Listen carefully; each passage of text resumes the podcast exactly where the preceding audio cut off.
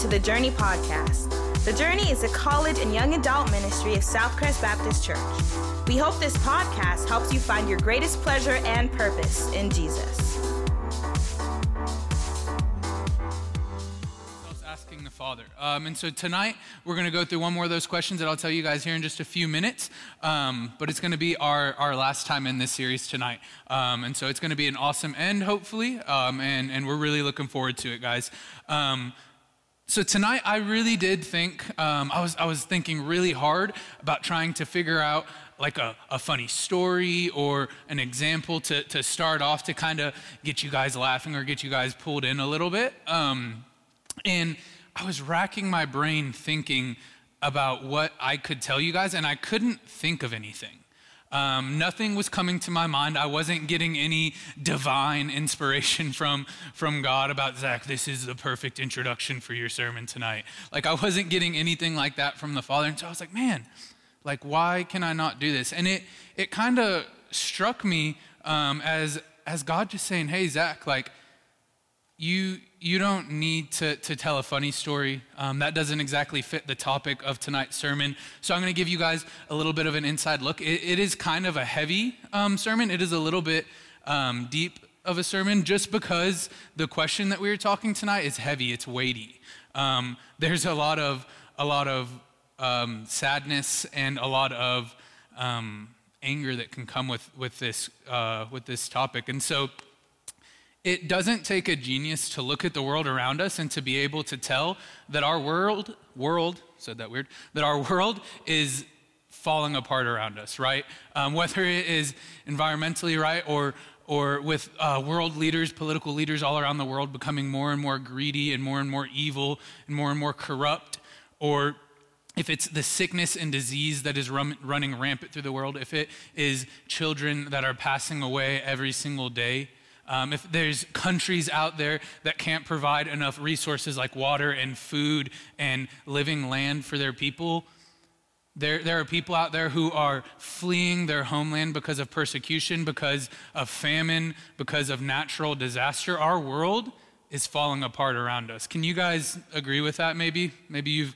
you've seen something. Um, if you haven't seen something, I encourage you to turn the news on when you get home or scroll through Twitter. Um, you can't get 10 scrolls into Twitter without seeing a video of some kind of brutality or some kind of racism or some kind of natural disaster or some kind of evil running rampant in the world. Um, there's no avoiding it, it's happening. The world is broken, and there are lots of bad things happening around us. I don't tell you guys this just to be like, man, I'm going to put you guys in a bad mood and make you guys all sad and depressed, and everybody's going to walk out that door with their head down. Um, no, but I, I say that because it makes things so easy for us to ask ourselves, what the heck is going on? Where is God in this situation? Where is God when people are being massacred around the world for their faith? Where is, where is God whenever there are children who are born with deformities and people who, who are living their lives in, in famine and in persecution? Where is God in those situations?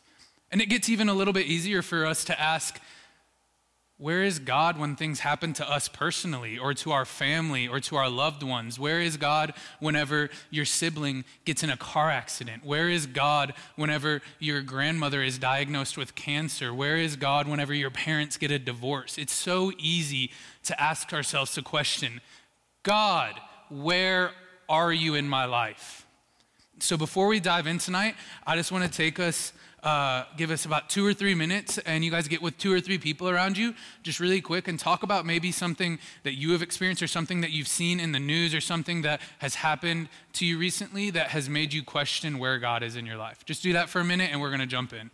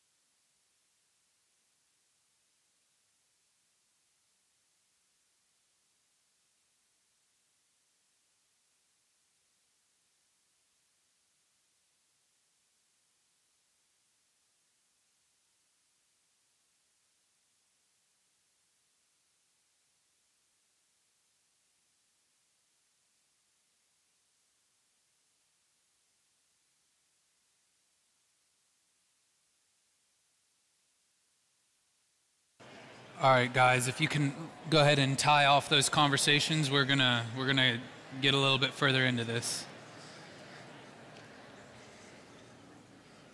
Awesome. So as you can tell through your conversations, it's really simple to look at our lives, no matter how big or how small, and to ask the question of where is God in our lives, right? Where is God when bad things happen? Because um, bad things are happening all around us. Um, but the cool thing is, is, is that when we ask the question that we're asking tonight is, God, why are you absent in bad times? Whenever we ask that question, um, there's a reoccurring theme that has happened throughout this whole series that, that we didn't exactly plan that has kind of arisen by itself. And that theme is that sometimes what we feel is not a reality right? So sometimes whenever we feel, God, you are not here, you have abandoned me in my time of need. God, you are not here, you have abandoned me in this bad time. Where are you when I am struggling? Because we feel that, we think it's true, but in reality, what we feel is not always the truth, right? I think we can all, all agree with that is that sometimes we feel things that could not be further from the truth.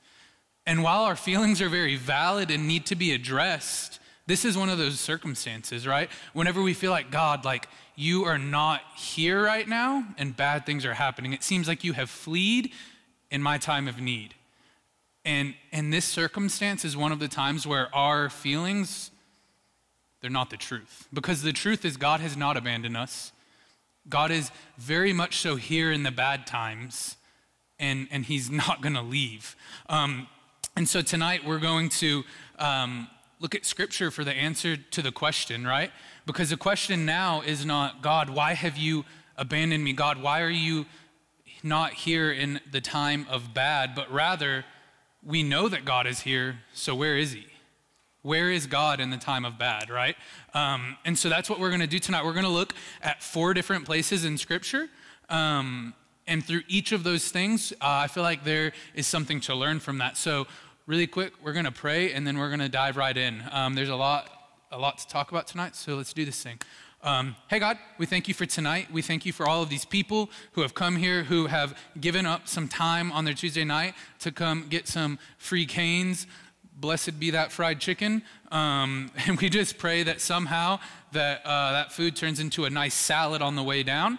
Um, but more importantly, Father, we pray that your spirit is in this room tonight. More importantly, Father, we pray that lives are changed tonight, Father, that, that we are touched by your word, God, that we are touched by the, the fact that your presence never leaves us, but rather, Father, you are here in the times of bad. Um, and let us be able to, to open our eyes to where you are in those times, Father. So do a work in us tonight. Holy Spirit, come, flood this place, fall on us, touch us. We love you. Amen. Awesome. So, I'm pretty sure that if somebody's going to take this topic and to preach a sermon about it, I don't think they could do so without mentioning Job.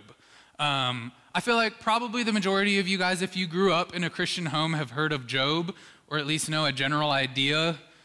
We in agreement about that? Um, but really quick, I'm going to give a quick description of the story of Job. So if you're not familiar with it, don't worry. Um, you can turn there, but I'm not going to read the whole story because it's a pretty long book, um, and so that would take a while. But really quick, a recap of the story of Job is Job was he was a wealthy man. He was a man of God. He feared the Lord. He had a wonderful family. I believe he had like seven sons and three daughters, and he had like tons of sheep and oxen and a bunch of servants. And he actually, scripture tells us that he was the most powerful man in the East. He was the most wealthy, the most um, sought after person in the East. And so he, Job was kind of a big deal. Like he, he wasn't just some schmuck that lived down the street, he was a big deal. And so, as we read further on in the story after the introduction of Job, we see that God actually grants Satan permission to come at Job and to, to try to test him to get him to curse God. God's like, Job's not going to do that. Job is my boy. He's not going to curse me. He's not going to go against me. You can do whatever you want, Satan. The only thing you cannot do is you cannot take his life. So Satan says, okay, like, that's a bet. Like, I'll do, I'll do that then. Um, so um, one day, Job is out and he receives news that all of his cattle have died. So, this is the first thing that Satan does to him, right? Satan takes all of his cattle away from him. So, Satan takes away his main source of wealth, his main source of financial income. The next thing that happens is that Job is covered in incredibly painful boils. Um, one, gross. Um, there wasn't like Neutrogena back then either to get rid of those things. Um, but yeah, so Satan was not taking it easy on this guy. As we read the story and continue to go on, it, talks about how Satan even takes his family. Satan even takes his, his 10 children and his wife, and he actually, those, those, those loved ones die. They're gone. And so everything in Job's life is gone. Everything good that he loved and that he sought after is now gone. I think it would be pretty easy for us to be like, what the heck, God? Like, where are you? Why are you doing this to Job? Or if it was happening to us, God, I love you. I pursue you. I serve your kingdom. Why are you letting these things happen to me? It would be so easy for us to do that. I like stub my toe and I'm like, oh my God, what have I done? What have I done to receive this persecution from the door that I walk by every morning? Like, but no, but Job, what the scripture tells us is Job blesses God. He says, God, like, I don't know what's going on, but I bless you. I worship you, God. I, I'm leaning into you during my time of need. This time is bad, it is awful, but I'm leaning into you. It's so easy for us to say, God, where the heck are you? But if we look at the end of the story of Job, it says that he continued to trust the Father. And if you know the end of the story of Job, um, he was blessed, right? Everything basically came back to him, and he continued to live a blessed life because he never lost trust in the Father. It could, it, it's so easy to, to say, God, where are you? I don't, I don't trust you in this situation. Things have gone, gone awry, things are bad, and you're not here anymore. Where are you, God? It's so easy for us to do that in our lives, but Job does the exact opposite. It actually says that he trusts the Father. Job decided to rest in God's supreme sovereignty, and so should we. We have to put our trust in God, right? We get on an airplane um, and we have full trust in, in the pilot, right? We are not in control at all. Some of you are like, I don't have trust in no pilot, I don't get on planes. Um, but if you have to travel, you have to trust the pilot, right? You have to get on the plane and know that, hey, you have, the second you step on that plane, you're in zero control of what happens with your life. If that's a scary thought for you, I'm sorry that I just put that in your head. Um, but that's the, that's the truth. If you get on a plane, you have no control over what happens in your life. And you know, you're walking to get onto the plane, and you walk by the cockpit, and the captain's usually there, like giving you his like presidential head nod. Um, and what if you just walked in and you're like, hey, actually, I've never flown a plane before, but I don't trust you. I'm going to get in the, po- the cockpit and I'm going to fly this thing. He'd be like, uh, no, I don't think so. You, get, you wouldn't even get off the ground. You probably couldn't even start moving the plane if we're being honest, right? Some of you in here might be like, I have my pilot's license. Yes, I can. Um, that's pretty cool. I think, where, where's your? Yeah, you have your pilot's license. Heck yeah, dude. Um, sweet. But so unless you're him, you could not fly that plane. but what, what a stupid thing that would be for us to do to get in and say, hey, I'm actually going to fly this plane because I don't trust you. Um, and I don't want things to go bad, so I'm just going to take control. Um, or even whenever you're in the plane, right, and you hit some turbulence and it shakes a little bit, and you click the button up there that like calls a stewardess, and she comes and you're like, "Excuse me, I need to go to the cockpit."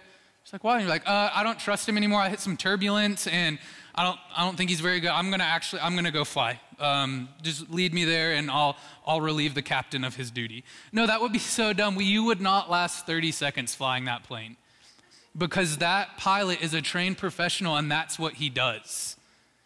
He went to school for that, he was trained for that. That is what a pilot does is fly a plane. So why would we try, right? That, it, would, it would just be so dumb. That's what we do in our lives. We look at God and we're like, hey, God, it's kind of, there's some turbulence in my life right now. We maybe hit a few bumps, some bad things happen, and I'm actually not going to trust you anymore. I'm not going to let you control my life. I'm actually going to take over and I'm going to try to control my life. You're going to crash your life really quick, right? And so it's, it's so easy for us to do. We need to resist the control or resist the desire to control the plane.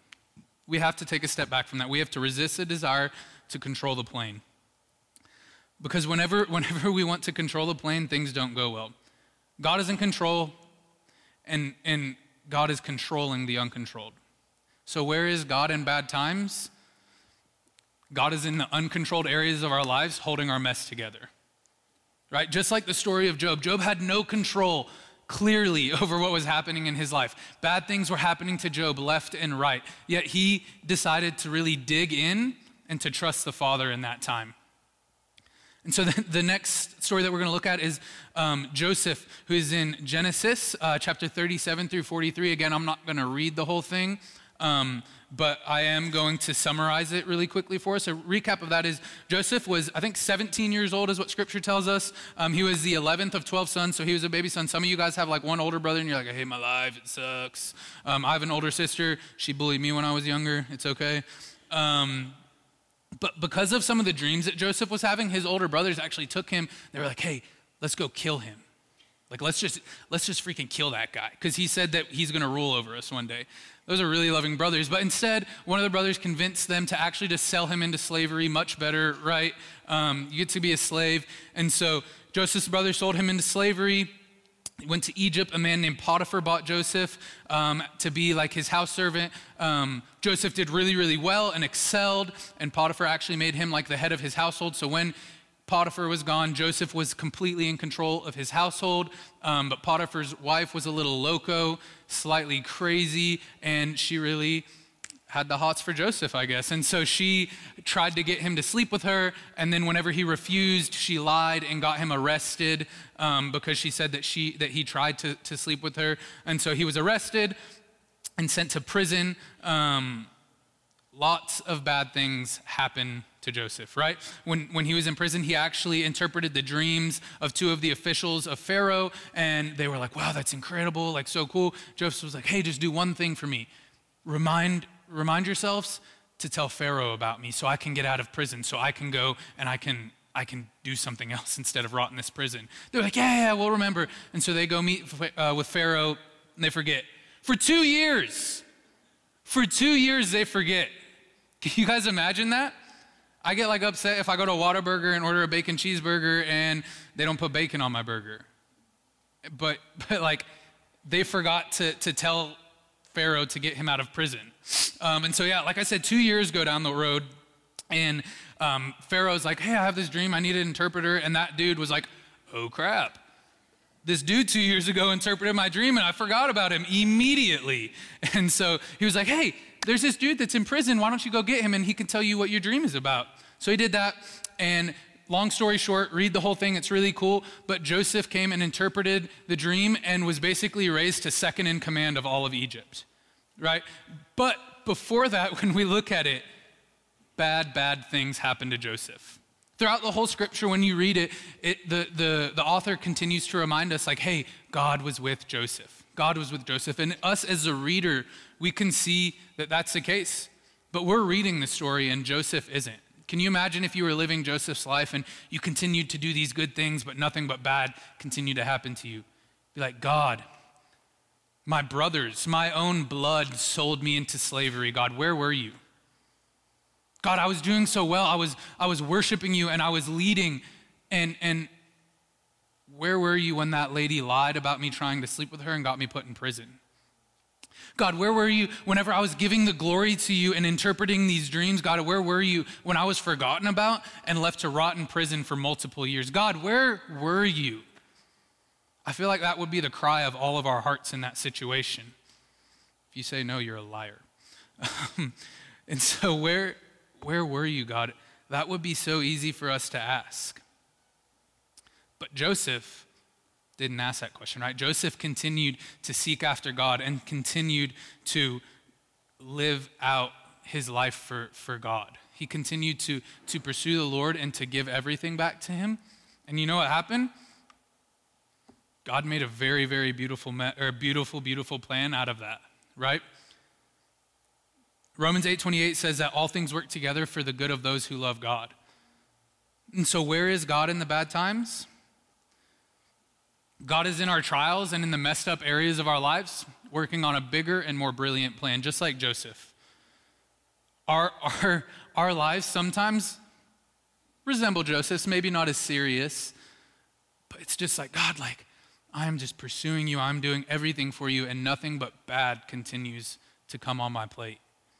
What's going on? Like, if you're just being real, God, what's going on? Like, could you tell me? Could you show me? But He's actually there. He has not left you in your bad times. He's in our trials, in the messed up areas of our life, working on a bigger and more brilliant plan. Next, we're going to jump ahead to the New Testament. We're going to be in John 11, 1 through 44. It's a story of Lazarus. Another story I don't think that I could not mention during this sermon. Um, but I'm going to give you guys a brief recap of the story of Lazarus. And so, Jesus was notified by somebody that his buddy Lazarus was on his deathbed. He was like, "Yes, I'll, whenever I'm done here, I'll, I'll come see Lazarus. I'll come, I'll come check it out." So it says that that by the time Jesus got there, as they were approaching, Jesus told his disciples, Lazarus has fallen asleep, but I will awaken him. So this means that, that Jesus knows Lazarus was dead, right? Jesus already knows, hey, don't worry, guys, like Lazarus died. There's going to be mourning, there's going to be weeping, but we're going to come in. I'm going to raise him from the dead. It's going to be cool. Make sure you take an Instagram story of it, it's going to be awesome. So his, his disciples are super confused like this, just like anybody else would be. If he's asleep, he'll wake up. Don't worry about it. Let's go do other things. Like he'll he'll come up from his nap. Um, can just see Jesus just like face palming, being like, "You idiots! Do I have to like explain everything to you? Lazarus is dead." um, that's probably not what happened because Jesus is way more full of grace than I am, but that's okay. But then Jesus says something very interesting. He says, For your sake, I am glad that I was not there so you may believe. So Jesus is actually saying, Hey, I'm actually glad that I was not there to heal Lazarus before he died, so that you guys who follow me everywhere may believe. I'm glad that I was not there during a bad time and that something bad happened, that somebody died, that one of my friends and some people's loved ones died. I'm glad that that happened so you might believe. That's pretty incredible. That's, that's a little interesting. So when they got there, Lazarus had been dead and put in a tomb for four days. So he was a little late. Lazarus' sister Martha came out and said, Man, Jesus, like, awesome you're here, but you're too late. If you would have just been here in, in Lazarus' time of need, you could have healed him, you could have brought him up. Um, so eventually, throughout the story, uh, they go and they talk to the other sister, Mary, and Mary leads them to the tomb. And Jesus says, Jesus, that's actually this, this famous verse, right? Jesus wept. We all know that verse. Super cool. Get a tattoo of it. Um, scripture tells us that, that he was greatly troubled, actually, and he wept when he saw everybody mourning and weeping the death of Lazarus. But if I can just get you guys to open up your minds a little bit, right? Because everybody's always like, oh, that's so cool. Like Jesus wept because his friend died. Like he's so compassionate and he's so full of love. But that wouldn't make sense, would it? Because earlier, we were already told by Jesus, hey, I know that Jesus died, and it's actually, or I know that, that Lazarus, Jesus did die later. I know that Lazarus died, and it's actually better that I was not there to heal him so that you guys may believe. So, why would he be crying that Lazarus was dead? Lots of scholars actually believe that, that Jesus was actually weeping because of the unbelief of the people that were there. All of these people that were crying and telling Jesus, only if you would have come sooner, Lazarus would still be alive. So Jesus wasn't weeping because Lazarus had passed. Jesus was weeping because of the unbelief in the people and the unbelief that they had in God. They walked to the tomb and he said, Roll it back. And they said, No, he's going to be really stinky. He's been dead for four days. And he said, No, please roll it back. Um, if you roll back the stone and believe, you'll see the glory of God. So he asked the father before he raised Lazarus, he said, Father, please like help them help them see and help them believe so he asks god to to help them they roll it back and he yells lazarus come on you've been sleeping long enough come hang out come walk again and like out yes these are quotes. Um, zach quotes. And so lazarus comes out and he's bound up in linen and like cloth and he probably looked like a mummy. Um, and they unwrapped him right? And he, and he was fine. What is what is crazy to me is that Jesus, the whole time, knew that Lazarus was dead, days in advance. whenever they came, whenever they came to Jesus, they, hey, Lazarus is going to die. You need to come heal him. He, he knew that Lazarus would die. He knew that Lazarus had to die. and he knew that he would weep because of the unbelief of the people that were there. And so, where is God in bad times? God is in our unbelief, giving us reason to believe. God is in our unbelief, giving us reason to believe. That's what he was doing for those people there. He said, Hey, this has to happen so that you may believe. This bad junk, Lazarus dying, has to happen so that you guys can believe. Forgot to put that slide up there for you guys. God is in our unbelief, giving us a reason to believe. That's just wild to me that Jesus, he had this plan. He knew that the bad things had to happen because our hearts had unbelief. And the only way he could put belief in our hearts is to work through the bad and show us, hey, this is a reason to believe. This is why I'm good. This is why you need to believe. The last story we're going to look at is the story of Stephen. So if you'll turn uh, to Acts, or you don't have to turn, I'll go through it pretty quick. Acts 7, uh, verses 54 through 60.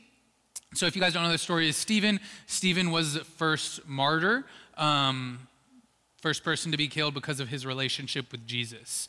Um, and so Stephen was preaching. Uh, he was being accused of blasphemy, and he spoke with passion and confidence in this in this situation. But then the people he was preaching to were like, "Nah, we're not going to listen to you. We're actually going to take you outside. We're going to throw rocks at you and kill you." Um, kind of like escalated really quickly. Um, but so they took him outside and they started throwing these rocks at him. Boom, boom, boom, hit him. And as he was on his knees, literally taking his last breath, scripture tells us that he says, Lord, do not hold this sin against them. So that seems like a pretty bad situation to me all around, right? It's not like the, the Bible says, well, Stephen was preaching and then they stoned him and they killed him, and then everybody that stoned him came to know Jesus. That's not what Scripture says.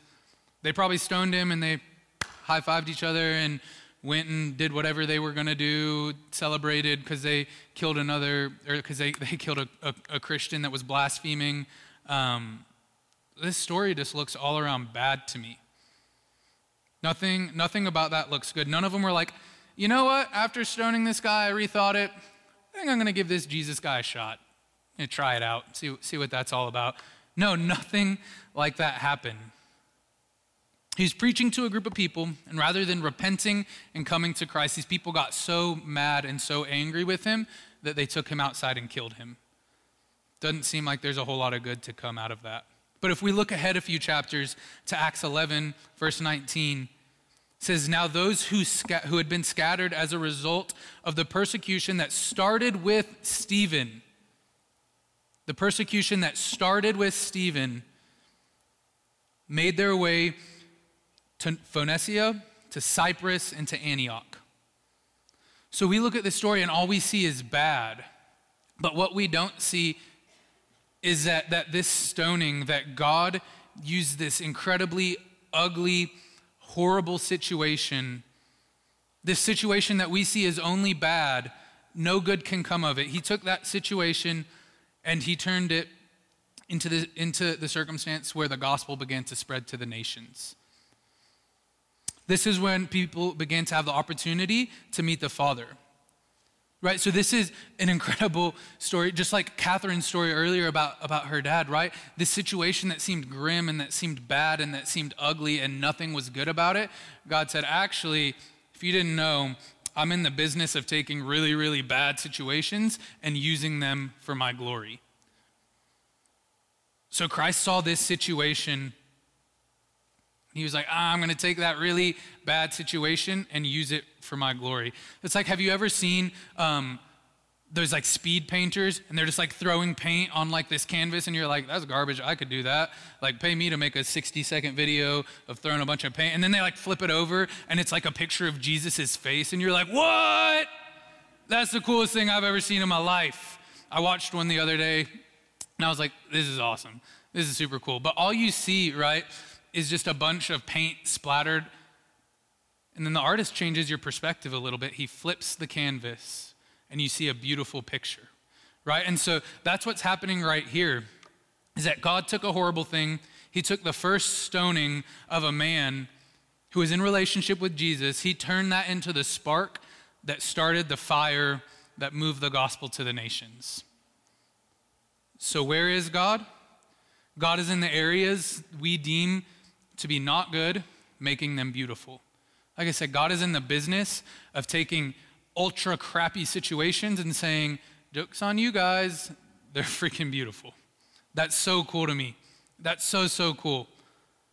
Now that we have looked at four different um, places in, in Scripture where we see these awful, atrocious, horrible situations where it looks like God has completely abandoned whatever person is there and God has fled at the sight of evil and bad. But we have been able to see throughout Scripture tonight that in reality, even though we feel that God is not there, he is there and He is showing up in different ways. He's showing up in beautiful ways in our life. And so now that we have seen that, what the heck do we do with it?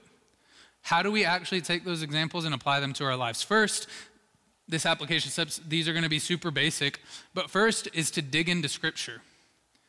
Because the more we dig into Scripture, the more familiar we get with the Father, because that's His Word, and that's one way He communicates with us. And so I'm going to give an example of me and my homie Cade somewhere in here. I think he's right there. Um, me and Cade know each other pretty well, right? Like we talk a lot, we hang out sometimes. I know what his voice sounds like.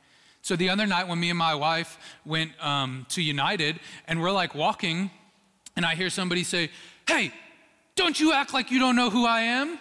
and Becca, my wife, turns around and looks, and I'm like, Oh, it's Cade. I didn't even have to look. I heard his voice and I recognized his voice because we're in relationship. We communicate, we talk.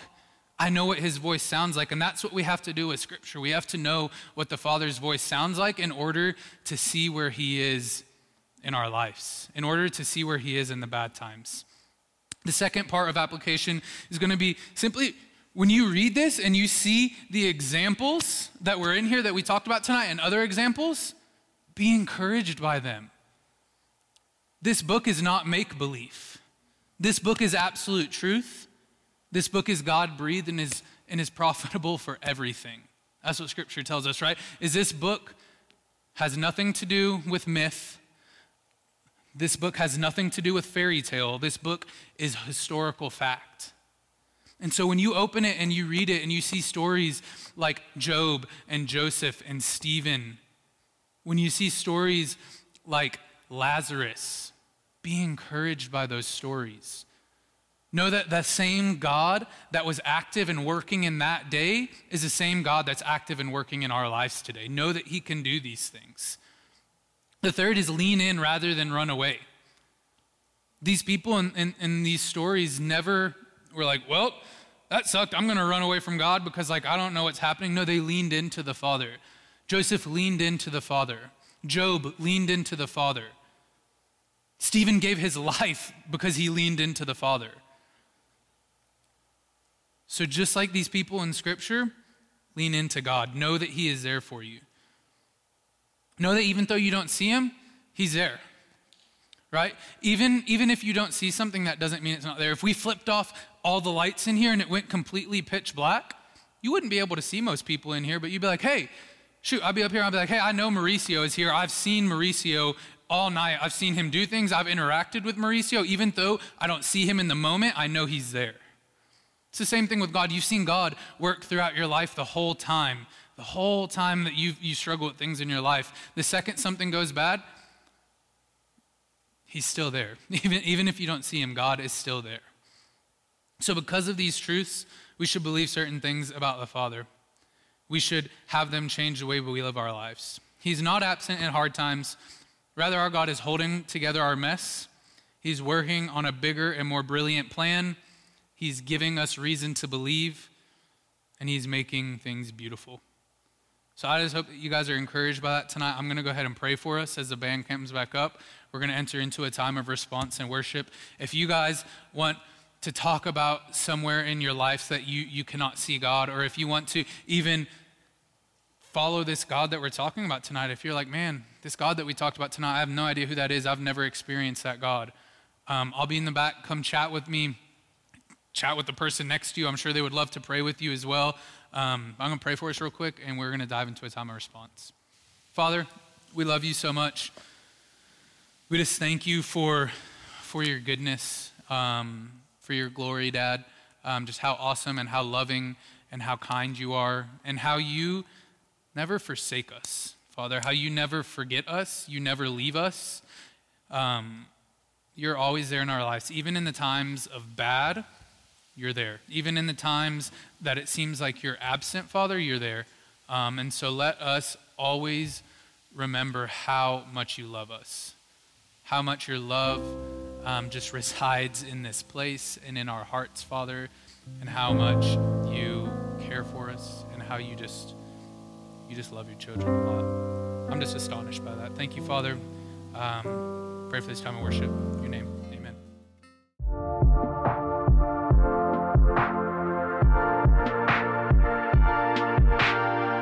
Thanks for listening to the Journey Podcast. You can learn more about the Journey by checking us out on Instagram or Facebook. Just search for at the Journey LBK.